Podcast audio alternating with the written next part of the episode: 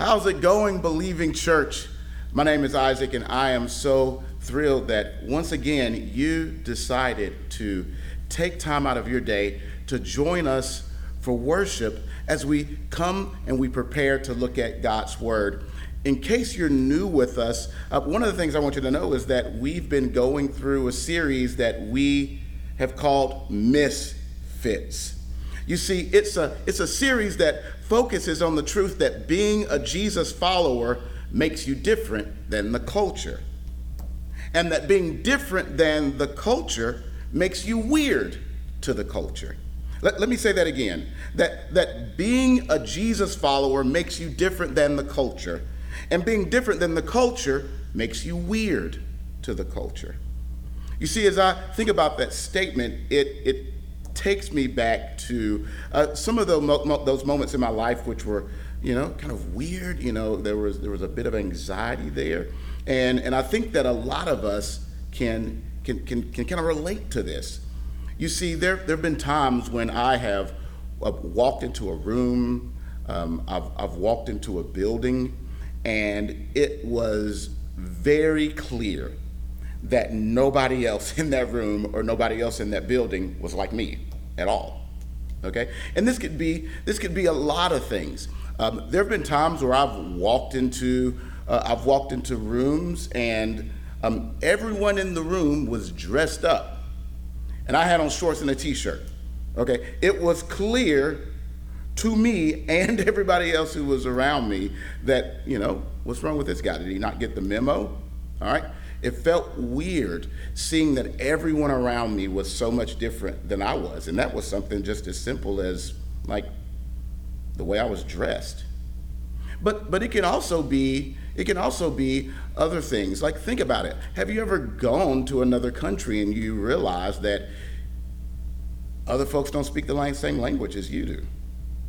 That was something that struck me. There was a time I led a group of people on a trip to Haiti, and regardless of the fact that a lot of the people there, if you didn't know any better, you would say that they looked like me, we didn't speak the same language.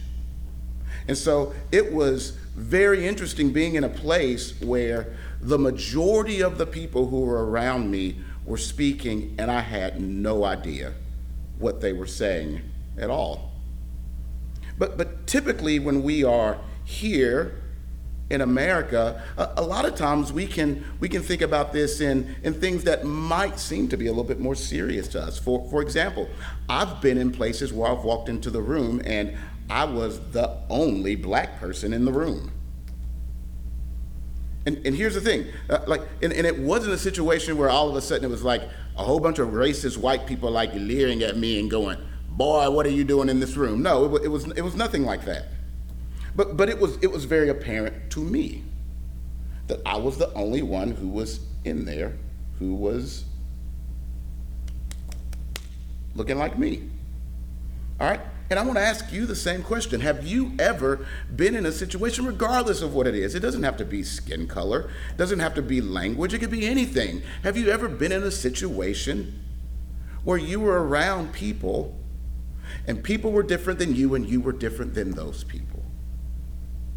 And it's one of the things that we have to contend with, because from my perspective, I believe that one of the hardest things to do as a misfit is this, that we have to, at the same time, determine what is and what isn't the culture.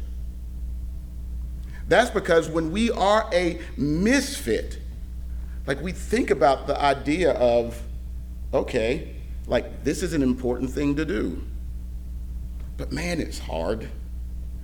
When it comes to being a misfit, when it comes to being a Jesus follower, we must be able to see the differences that are around us while simultaneously deciding if we should be fighting for or fighting against those differences from the perspective of them being God's work. Let me say it this way. As a Jesus follower, one of the hardest things that you can do is look around you in your current settings and try to decide what is the culture and what is not the culture? What is worldly and what is godly?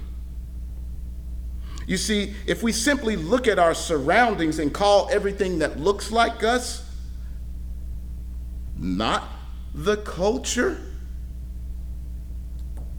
we could find ourselves unwilling to fight with fellow misfits because the other people over there, they have to be right because they look like me.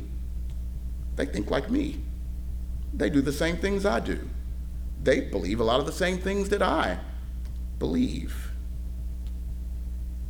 But if we simply look at our surroundings and call everything different than ourselves the culture or the world, we could find ourselves unknowingly fighting against fellow misfits. Because there's no way that those people over there could be right. They're nothing like me. And so the difficulty here is we have to realize that when it comes to being a misfit, it's not just about using your eyes to see who looks like you and who doesn't look like you, or who thinks like you and who doesn't think like you. You see, Peter, who is the author of this epistle, he knows that this is a hard concept. This is why he deliberately takes time to discuss persecution and suffering and all of that stuff that comes from outside of the church. Like if you've been following us along this journey, you've witnessed and you've heard Michael talk about this. Just last week, him talking about what it means to endure suffering as a Christian. Like endure suffering because of Jesus. Endure suffering because you're doing the work of God. But as we move to chapter 5, the focus here shifts. It shifts from suffering as a Christian for doing good to warning the Christians who are in Asia Minor that attacks can come from within the church if not careful. If we're not careful for the battle that's within. Let's pray. Father in heaven, we thank you for your word. We thank you for the truth that comes from it. We pray that you would encourage us today, that you would empower us by your Spirit, that you would help us to live that out in the places that you have planted us for your glory and our good. In Jesus' name, amen. Our passage of scripture today actually comes from the book of 1 Peter chapter 5, verses 1 through 5. 1 Peter chapter 5, verses 1 through 5, and it says this. So I exhort the elders among you, as a fellow elder and witness of the sufferings of Christ, as well as a partaker in the glory that is going to be revealed. Shepherd the flock of God that is among you, exercising oversight, not under compulsion, but willingly as God would have you, not for shameful gain, but eagerly, not domineering over those in your charge, but being examples to the flock. And when the chief shepherd appears, you will receive the unfading crown of glory. Likewise, you who are younger, be subject to the elders. Clothe yourselves, all of you, with humility towards one another. For God opposes the proud, but gives grace to the humble. This is God's word. And as we move forward today and as we talk about this idea of the battle within, the first point I want to make today is that misfits are not lone rangers. All right, misfits. Misfits are not lone rangers. If we look at verse 1, it says this, so I exhort the elders among you as a fellow elder and witness of the sufferings of Christ, as well as a partaker in his glory that is going to be revealed. Okay, what I want us to know here is not only are misfits not lone rangers, but that some misfits actually have leadership roles. That misfits are not lone rangers because there are some misfits that have a leadership role. You see, as Peter is starting this section here of this passage, he addresses the elders of the group. Now, if we're new to the Bible or, we're new to Christianity and we're starting off our journey with Jesus, it can be really easy here to look at this and to think that Peter is just kind of talking to the older people in the room or the people who happen to, have a shorter social security number. Maybe the social security number's 52, whatever, but that's not the point here. Okay, when we go on and we look at the remainder of this passage, like we'll realize that there is more to what Peter is talking about here than simply just being old, of simply just having lived longer than somebody else who happens to be in the group. But there's another tip that's actually here in verse 1. If we look, it's this, that Peter is referring to himself as, check this out, in verse 1, as a fellow elder. All right, like Peter calls himself one of the elders here, and the issue isn't that Peter is saying, I'm an old guy. That there is something more to this than Peter being an old guy. But Peter is also wanting them to know that he is with them, that he understands. And so he's addressing the elders who are amongst the room. And what I want you to know is this, that when Peter is addressing the elders in the group, he is actually referring to the primary leaders of the group. They may have been old. Some of them may have been younger than some of the folks who were older, who were not one of the primary leaders of the group.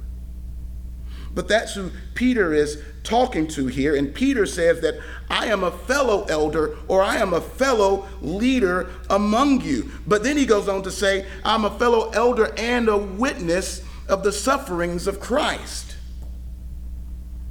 What Peter wants to reveal here is that as a elder just like them, that Peter is a witness in that he foretells and tells the world that Jesus has come, that Jesus has died, that Jesus was raised, and that Jesus has sent his Spirit to his children. And that because of that, Peter witnessed the suffering that comes along with that message. Some people might look at this and think that, well, Peter's talking about the fact that, he was one of the 12, or that he was one of the apostles. Well, when you think about that, you have to remember, well, Peter was one of the dudes that ran away when Jesus was going through his ultimate sufferings. But also when you look at the rest of this verse here, it says that as well as partaker in the glory that is going to be revealed. You see, as Paul is addressing this group, he's saying, I'm talking to the elders. And he's saying, I know that it's difficult because I'm also an elder. And I also know what it means to suffer persecution for saying what's right about Jesus. But just like you, I also know what it means to one day know that there is a glory that comes with being associated with Jesus. So what Peter is doing here is not trying to somehow distance himself from the rest of this group as though because he was an apostle that he's somehow better. But no, for he is showing his love to this group, and he is showing this oneness in the bond that Peter is saying, I am a leader as well, and you are leaders of this group. You see, when we think about elders, I want you to think about people who lead and they make decisions for the group. All right? If we think about elders in different churches and what it looks like, I want to share a few things here of what that looks like. Elders as being the primary leaders within a church. I'm going to stick to just kind of the Protestant stuff here. I mean, we can go into all other types of groups, but these are just kind of some of the major kind of Protestant denominations and what they think about church leaders and what it might look like, all right? So for some people, when they think about the elders, they think about the pastor. okay, that he's the leader, all right? And then there's other churches that they say the pastors, plural, are the elders, that they're the leaders, all right? And then there are some churches where they will say, well, it is the pastor and some deacons, that like those groups make up like the primary leadership of the church. For other groups, there's this thing that's called the session, and the session is made up of elders, a group of elders, one of whom is also the pastor. But then you also have some groups that they have the elders, but the primary preacher, who may or may not be called pastor, also may or may not be an elder, depending on the group. And so you can see that throughout Christendom and throughout just even now within the church, there are different ways to look at this. But the primary point is not to determine, should you do this or should you do that, or should you do this or should you do that? No, the primary point is this, like whoever the primary leaders are of the church, and they're recognized as that within the church, biblically, those are the elders of the church. And so this means that being a misfit, check this out, this is important. Being a misfit is not only a call to follow Jesus, although that is primarily the main call, that is the thing, to follow Jesus. But it is also a call to be part of a team. Check this out, part of a team where you might not be the one who's the primary leader for the group. And for some of you, that might hit you a certain way. For some of you, that might be like, whew, I wasn't trying to lead that thing, no way. All right, and for some of you, you're like, I don't like that, because you like being in charge. And the reason I believe that this is difficult for a lot of us is because our view of leadership, like it tends to be built upon our experiences, yeah. Like, and as we think about our experiences, a lot of times these are shaped by the person who was a leader. Like maybe you're thinking about that teacher who was supposed to be a leader, but like they were mean to you all the time. They didn't help you at all. Maybe for you, it was an abusive parent, like that person who was supposed to love you and care for you and guide you and give you the things that you need. And they weren't there to be found. And your thought is, if that's what leadership is, I don't want anything to do with that. Maybe it's the boss at work. He seems to care only about himself and only about the bottom line, and he doesn't care about you or your family at all. But if we just keep it real for a moment, there are so many people. There's so many people who are turned off by this, not because the world painted some crazy picture about what leadership means. It wasn't because of a mom or a dad. It wasn't because of a crazy boss. It's because you grew up in a church where the folks who were supposed to be the elders or the primary leaders did not lead and did not love well. That it was about them or the building, or that it was about all these other things than the flock of God, than the people. So one of the things that always just gets me is hearing people, you'll hear them talk all the time about, you know, the church that they go to. Oh, I go to this church, or I go to that church. Oh, I go to this church, or I go to that church. And you ask them, all right, why do you go to that church? And typically you'll hear things like, oh my goodness, like their children's ministry is amazing. Or you'll hear them say things like, oh, wow, yeah, like, you know what? Like the reason I'm going to that church is because like that youth ministry, like it's phenomenal. They take trips all the time. They go to different places and they do different things. Oh, well, why do you go to the church that you go to? Oh, I go to that church because that church has a doctrinal statement that is 100% in alignment with like my doctrinal beliefs. And what's interesting about that is people will choose a church to go to all the time about the different things that the church does, but you never hear them say anything about who the leadership is. Because I can tell you this, you can go to the biggest church in the world that has all the resources in the world. You can also do this with the smallest churches. You can go to whatever church that you want to, and it fulfills whatever need you think that you and your family might need. And I guarantee you, you still can get hurt in a church like that if it's meeting all of these other felt needs that you believe that you have.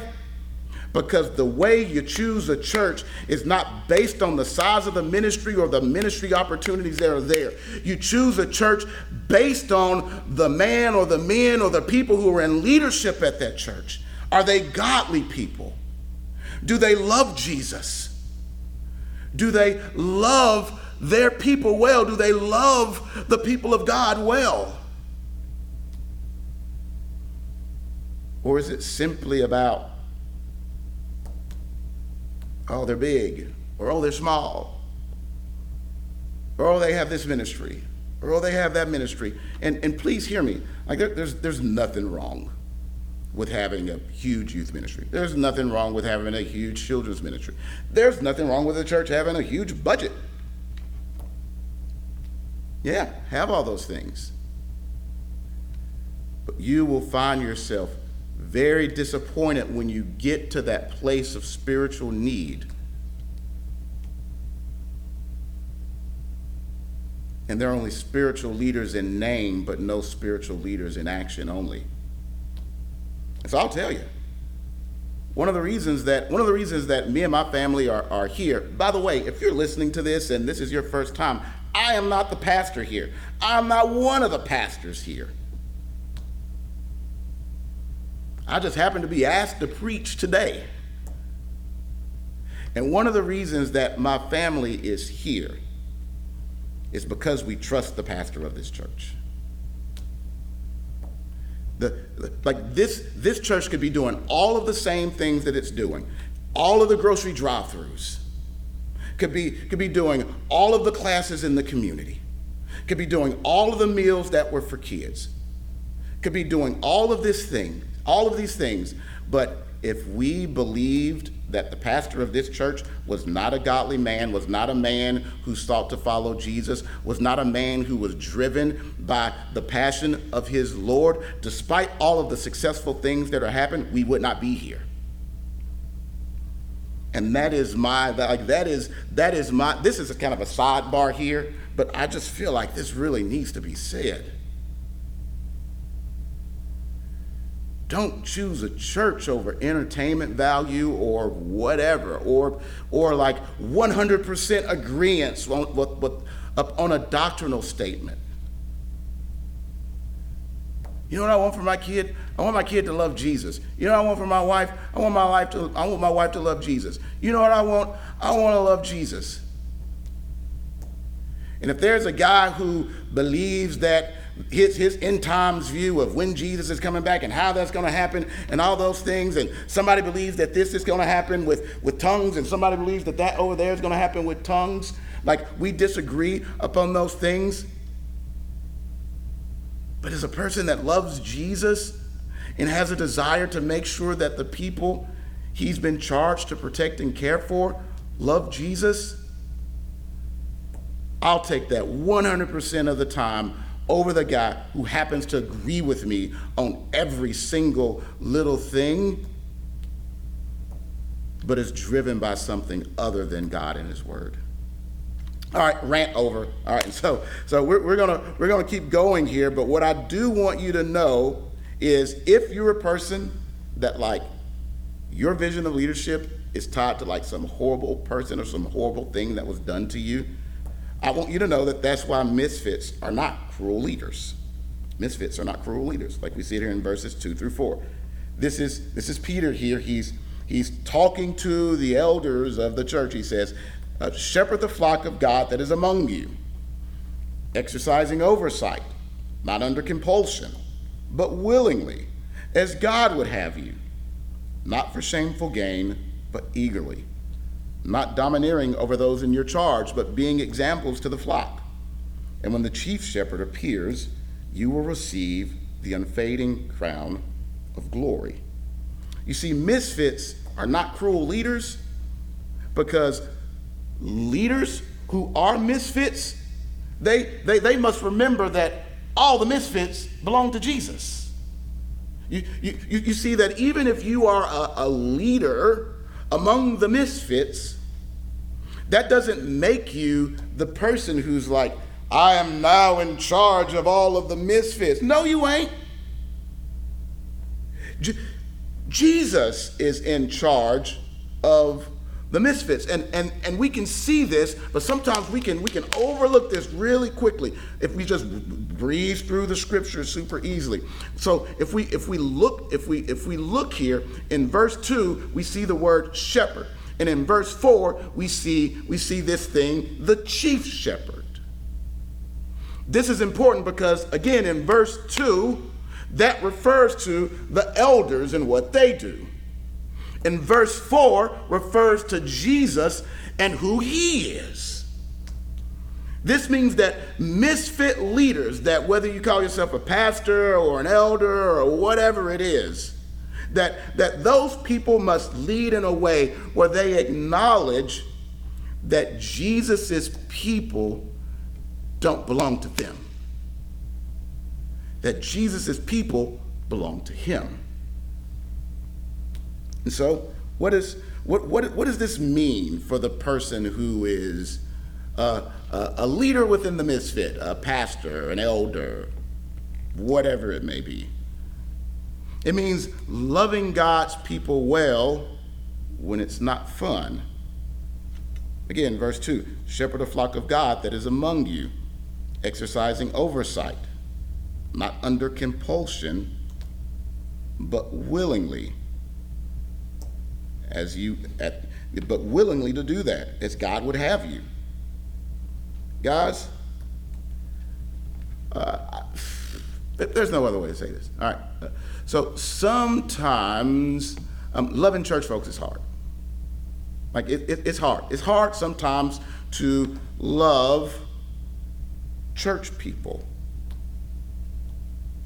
But it's one of the charges here to the elders, to the leaders. Hey, shepherd the flock of God.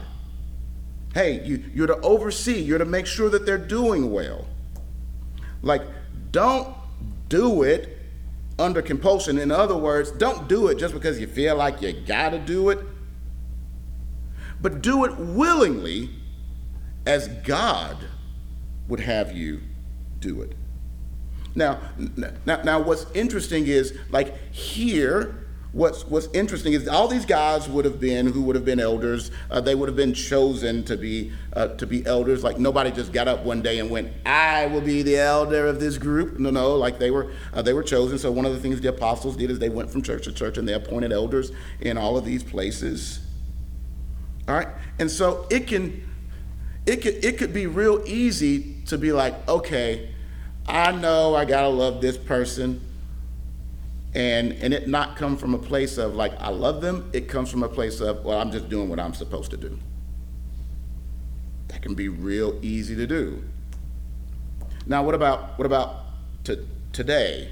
All right, the way it works now is, like, you guys decide, like, okay, I wanna go to X church. Maybe it's like, I wanna go to Believing Church. And you come to Believing Church. You came to Believing Church. All right, now here's the thing. I'm sure, like, Michael is glad that you were here at Believing Church, but it wasn't like he just randomly started calling phones and said, hey, I need you to come to Believing Church. No, you showed up. You showed up, you liked it, and you were like, I like that guy. I like the vision that he has for this community and for this church, and I want to be a part of it. Did you know that there is no personality test that's given before you start coming and deciding that the church is going to be the place that you go to?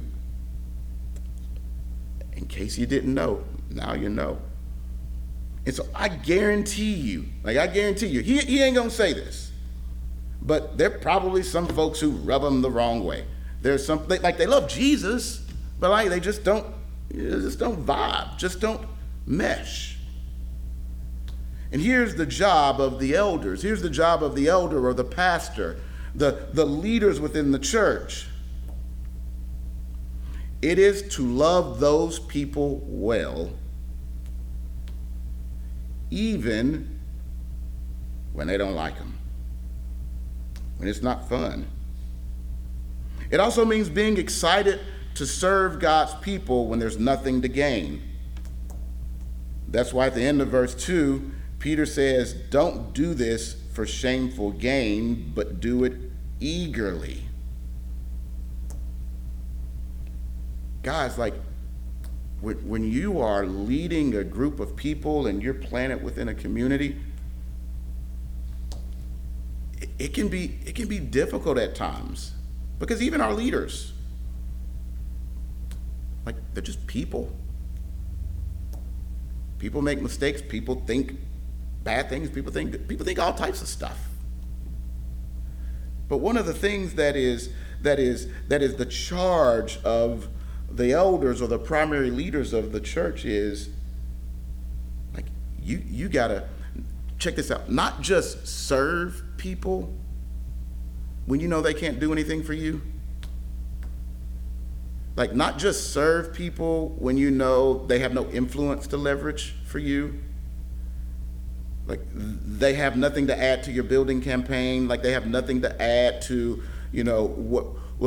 financially or even tangibly. They have nothing to add to what you and your church or your ministry is trying to do as one of the leaders.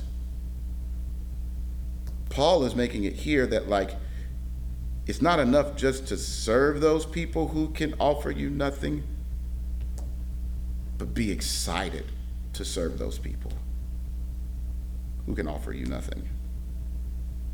Now, if by this point you haven't thought to yourself, man, who would want to be a leader in the Misfits?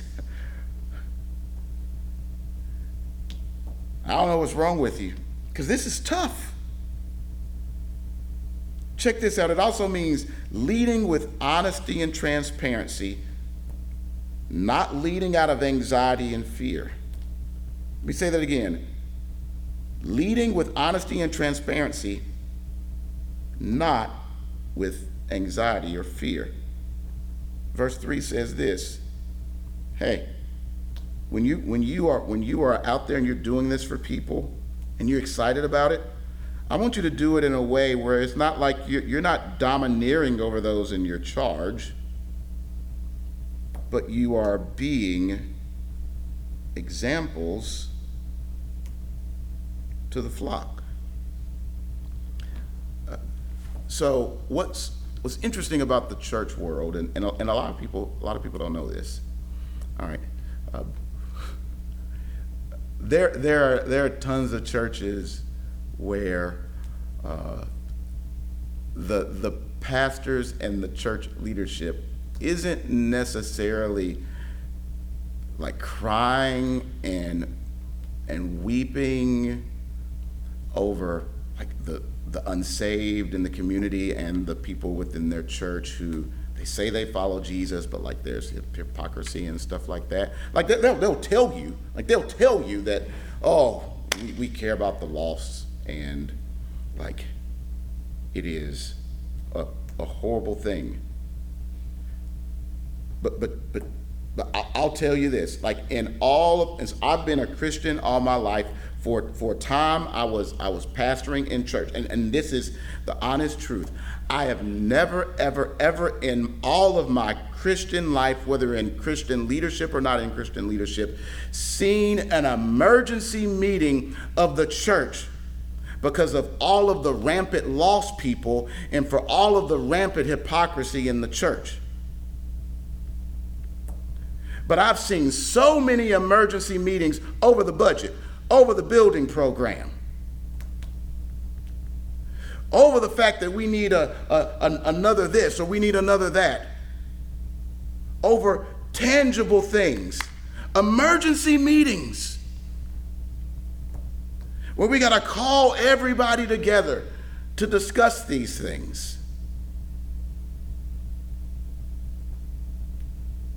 You know why? Because for a lot of people in church leadership, what makes them anxious and what makes them fearful is not that Jesus is going to look at them and say, you didn't do good. What makes them fearful is that their church is not going to be as big as it was last year, or that their budget isn't going to be as big as it was the previous 2 years.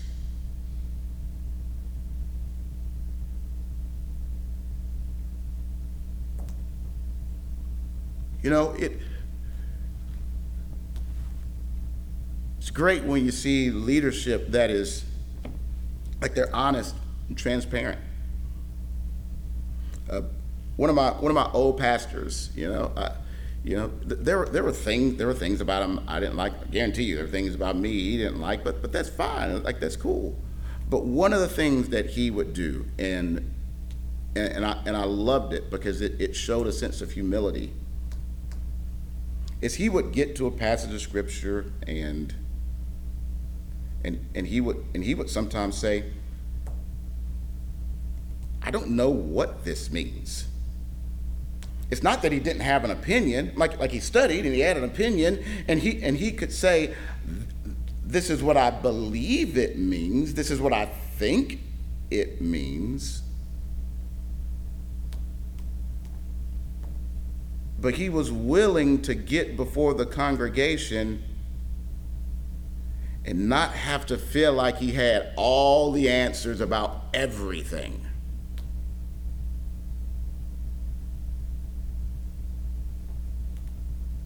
You're going to be a misfit leader, you got to lead with honesty and transparency, and not lead people in a way where you feel like you got to manipulate them or coerce them and do all this stuff to make them stay, and trick yourself into thinking, oh, it's for their spiritual well-being, when honestly it's about, well, they can't leave because if they leave, then they know those people over there, and then those people are going to leave, and then if those people leave, then those people will leave, and oh my goodness, what am I going to do if everybody leaves?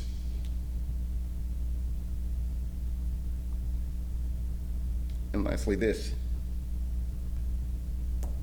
Being a misfit leader means leading with Jesus as the prize, not the flock as the prize. Verse 4 says, and when the chief shepherd appears, you will receive the unfading crown of glory. You see, in all this time where you're doing things among the flock, in other words, the congregation, the people, it can be real easy to believe that, again, that the people that are in the pews are like your people.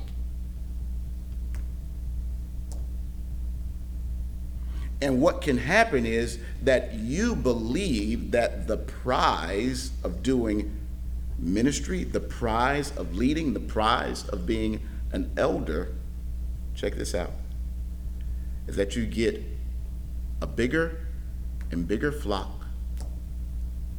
and that those people are more and more committed to you. Like that can happen. And when that happens, Jesus is not the prize. The congregation becomes the prize. And so as we are here, and as you are, like, wherever you may be watching this, I want you to ask yourself this question. When you think about the misfit leaders in your life, Maybe you listen, maybe you like watching this and you feel that, man, I get some really good preaching and teaching from Believing. But you have a church, that's your church home. Or maybe you just happen to stumble across this. I want you to ask yourself this question. Do the people who are the primary leaders of your church love well? Are they excited to serve when there's nothing to gain? And are they honest and transparent in their leadership? Or do they lead out of anxiety and fear? If you ask yourselves those questions and you think to yourself, man, like, I don't think that like our leadership does that stuff. Now, this is important, because you probably think I'm about to say, well, you need to get up out of that place and leave. No. First off, you need to go talk to somebody. Go talk to one of the people who's one of the primary leaders there, one of the elders, pastor, or whoever of the church. Because it could be that the leadership is caring and loving, and you don't know it because you ain't involved. All right, so don't hear me say this and then you just go and you filter through your own lens. Oh, well, I believe these people aren't caring over here. Well, why? Oh, well, clearly, if they cared more, I wouldn't feel like I'm uncared for. Not necessarily true. So before you hear that and start leading, I want this to be something that triggers conversations with you. Conversations to church leadership. Now, if you have people within church leadership and they just, nobody's ever willing to talk to you, nobody has time to talk to you, they say, no, we don't talk to people unless they give a certain amount of money. All right, find someplace else. All right, but what I want to end with today is this idea that misfits are not renegades. Misfits are not renegades. Verse 5 says this, likewise, you who are younger, be subject to the elders. Clothe yourselves, all of you, with humility towards one another. For God opposes the proud, but gives grace to the humble.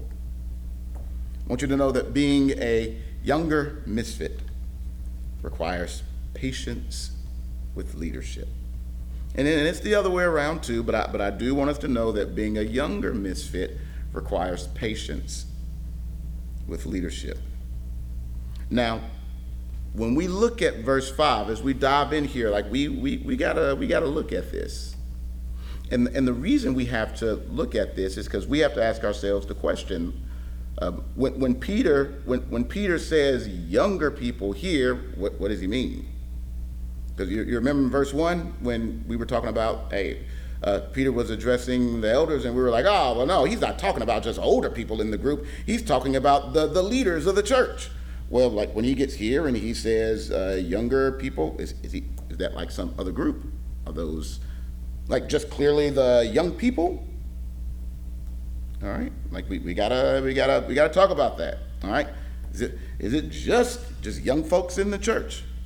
All right, now again, he tells these people who are younger, like, is this a group? Is this a different type of leadership role? I don't, what is this? Like, he tells these who are the yet to be defined younger people to be subject to the elders. All right, what does he mean by elders here? Like, has he shifted here to talk about like just people who happen to be old? Like, is this a conversation about, all right, young folks and old folks? Like, is this where it has shifted to? All right, now I believe, like, as I'm looking at this, like, I believe that Peter he's telling the younger people in the church, like, I don't think this is Peter like saying, all right, we got the elders here, and then we got these young folks. Those are the deacons. You know, I don't think that that's what Peter is doing here. I think that Peter is telling the younger people who are in the church to listen to church leadership or senior church leadership. And the reason I say that is because, like, among the people who are younger, there are probably some folks in that group who are leaders to some degree or another. Okay, maybe they're not the primary leaders of the church, but you got some folks who are in that group who are not the senior leaders within the church. They're not the elders, they're not the primary leaders. But you got these young folks, some of them are leaders, some of them aren't leaders. That I believe that Peter is talking about younger people in general, and I believe that here he's still talking about the elders of the church or the leaders of the church. What I believe is this, is that Peter, he's making his biggest argument here, that when you are a person who has been in church for a long time, think about it, like I've seen it all the time. Like, as I have been in church, like one of the things that I've seen all the time in terms of like friction and fighting and splits, it usually comes down to arguments happening between young Christians in the church who are full of excitement, they're full of zeal, they're full of strength, and they feel like they're being held back by the older people who are in leadership. And these people who are younger, they feel the time is now. And it could be for a whole bunch of things. Now's the time to build a new building. Now's the time to start evangelizing. Now's the time to wake everybody up and do the right thing. And this happens all the while, like the senior leadership in the church, like usually it's due to like pastoral wisdom or just being conservative, that like they believe the time is not now. And there's all this tension within the church, all this tension within the body of Christ. And if you're not careful, what it's going to look like is, oh man, we got some misfits over here and they're battling against the culture.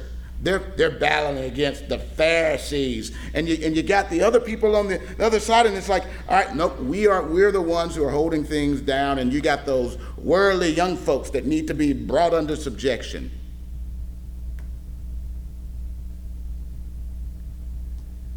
And what happens is there's this tendency to fight.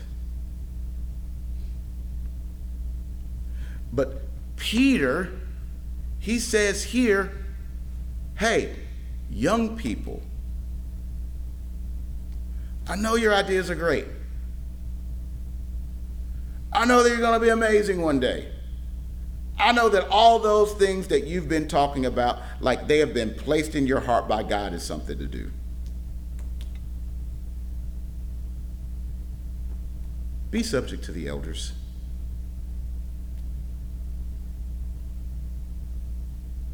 Why? Well, it's difficult, but I think one of the things that we need to do is I want us to just look at the end of this passage here, because when we think about those fights that happen all the time, and I've seen so many church splits over what is essentially the young Christians not agreeing with the older Christians. The young Christians, they got some of their leaders, and the older Christians, and it's like, oh, but then like within that group is like the senior leadership of the church. That there's this big fight and consternation that's there. But check out what Peter says at the at the end here, because he's not wanting us to live lives as just like renegades and doing whatever we want and whenever we want to do it. He says, clothe yourselves, not just elders, not just young people, all of you, with humility towards one another. For God opposes the proud, but gives grace to the humble. In other words, God opposes the proud young people, but he also opposes the proud elders. And God will also give grace to the humble elders and the humble younger people within a church. You see, the leader misfits among us, the pastors, the elders, must be humble enough to realize that, you know what, sometimes they can be wrong. And that the younger misfits might have a perspective or even some insight that could be helpful to the elders when it comes to making decisions. But likewise, the younger misfits should be humble enough to realize, there's this old saying in Mississippi, the big buck don't get to be big because he's stupid. In other words, you see that buck that's out there has got the 12 points, the 14 points, things looks huge. That's because it ain't 2 years old. It is lived. And the experience are there. The experience can be seen in the points on the buck.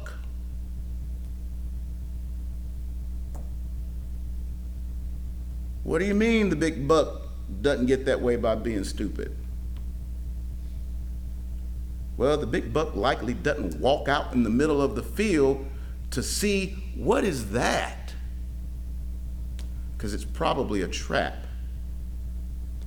Oh, look at all that free corn over there that I can just go and eat willingly.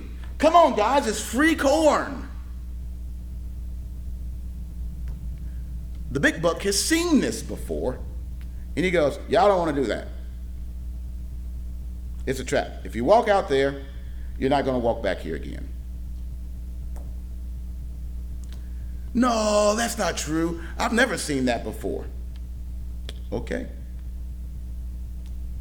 As younger misfits should be humble enough to realize that there is much that can be gained from inactivity, because a lot of times, like, young folks think that the only way that you're going to achieve, the only way that you can be safe, the only way that you can be a true misfit is that you gotta like always be doing something. But that there might be something to be gained also from not going there. And that ultimately there's major covering that happens when leader misfits are watching over you. So I remember, you know, this was years ago. I used to be a youth pastor at a church, and the senior pastor at the time, he was Pastor Kirk. And I remember Pastor Kirk, and we would have these staff meetings, and he would talk with me, and I had all these grandiose ideas about turning the city upside down, and it was a school right next to our church, and it was like, oh, this is gonna be great, and we're gonna do all this stuff. And I was full of zeal. What I did not realize is that in my zeal, I was offending people all around me.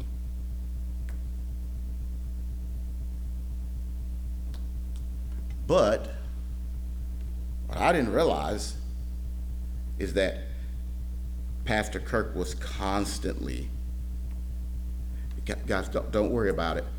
I got it. I'll talk with him.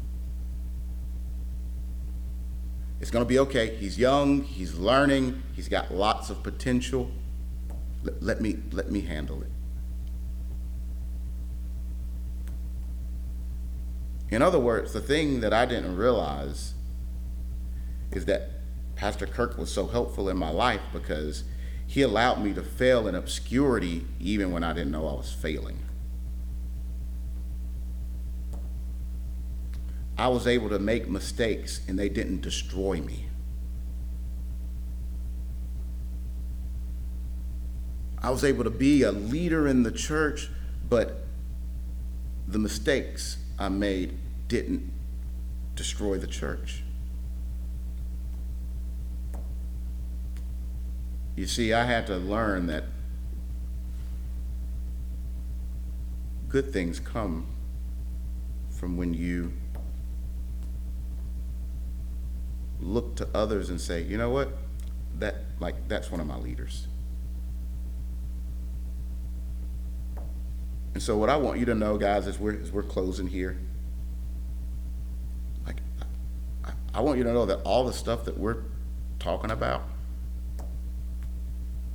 like all these examples that I gave, like if we're not careful, like all these things could happen here at Believing. If we're not careful, what can easily happen is all of a sudden one person think this, another person think this, the younger people think this, and the older people think this.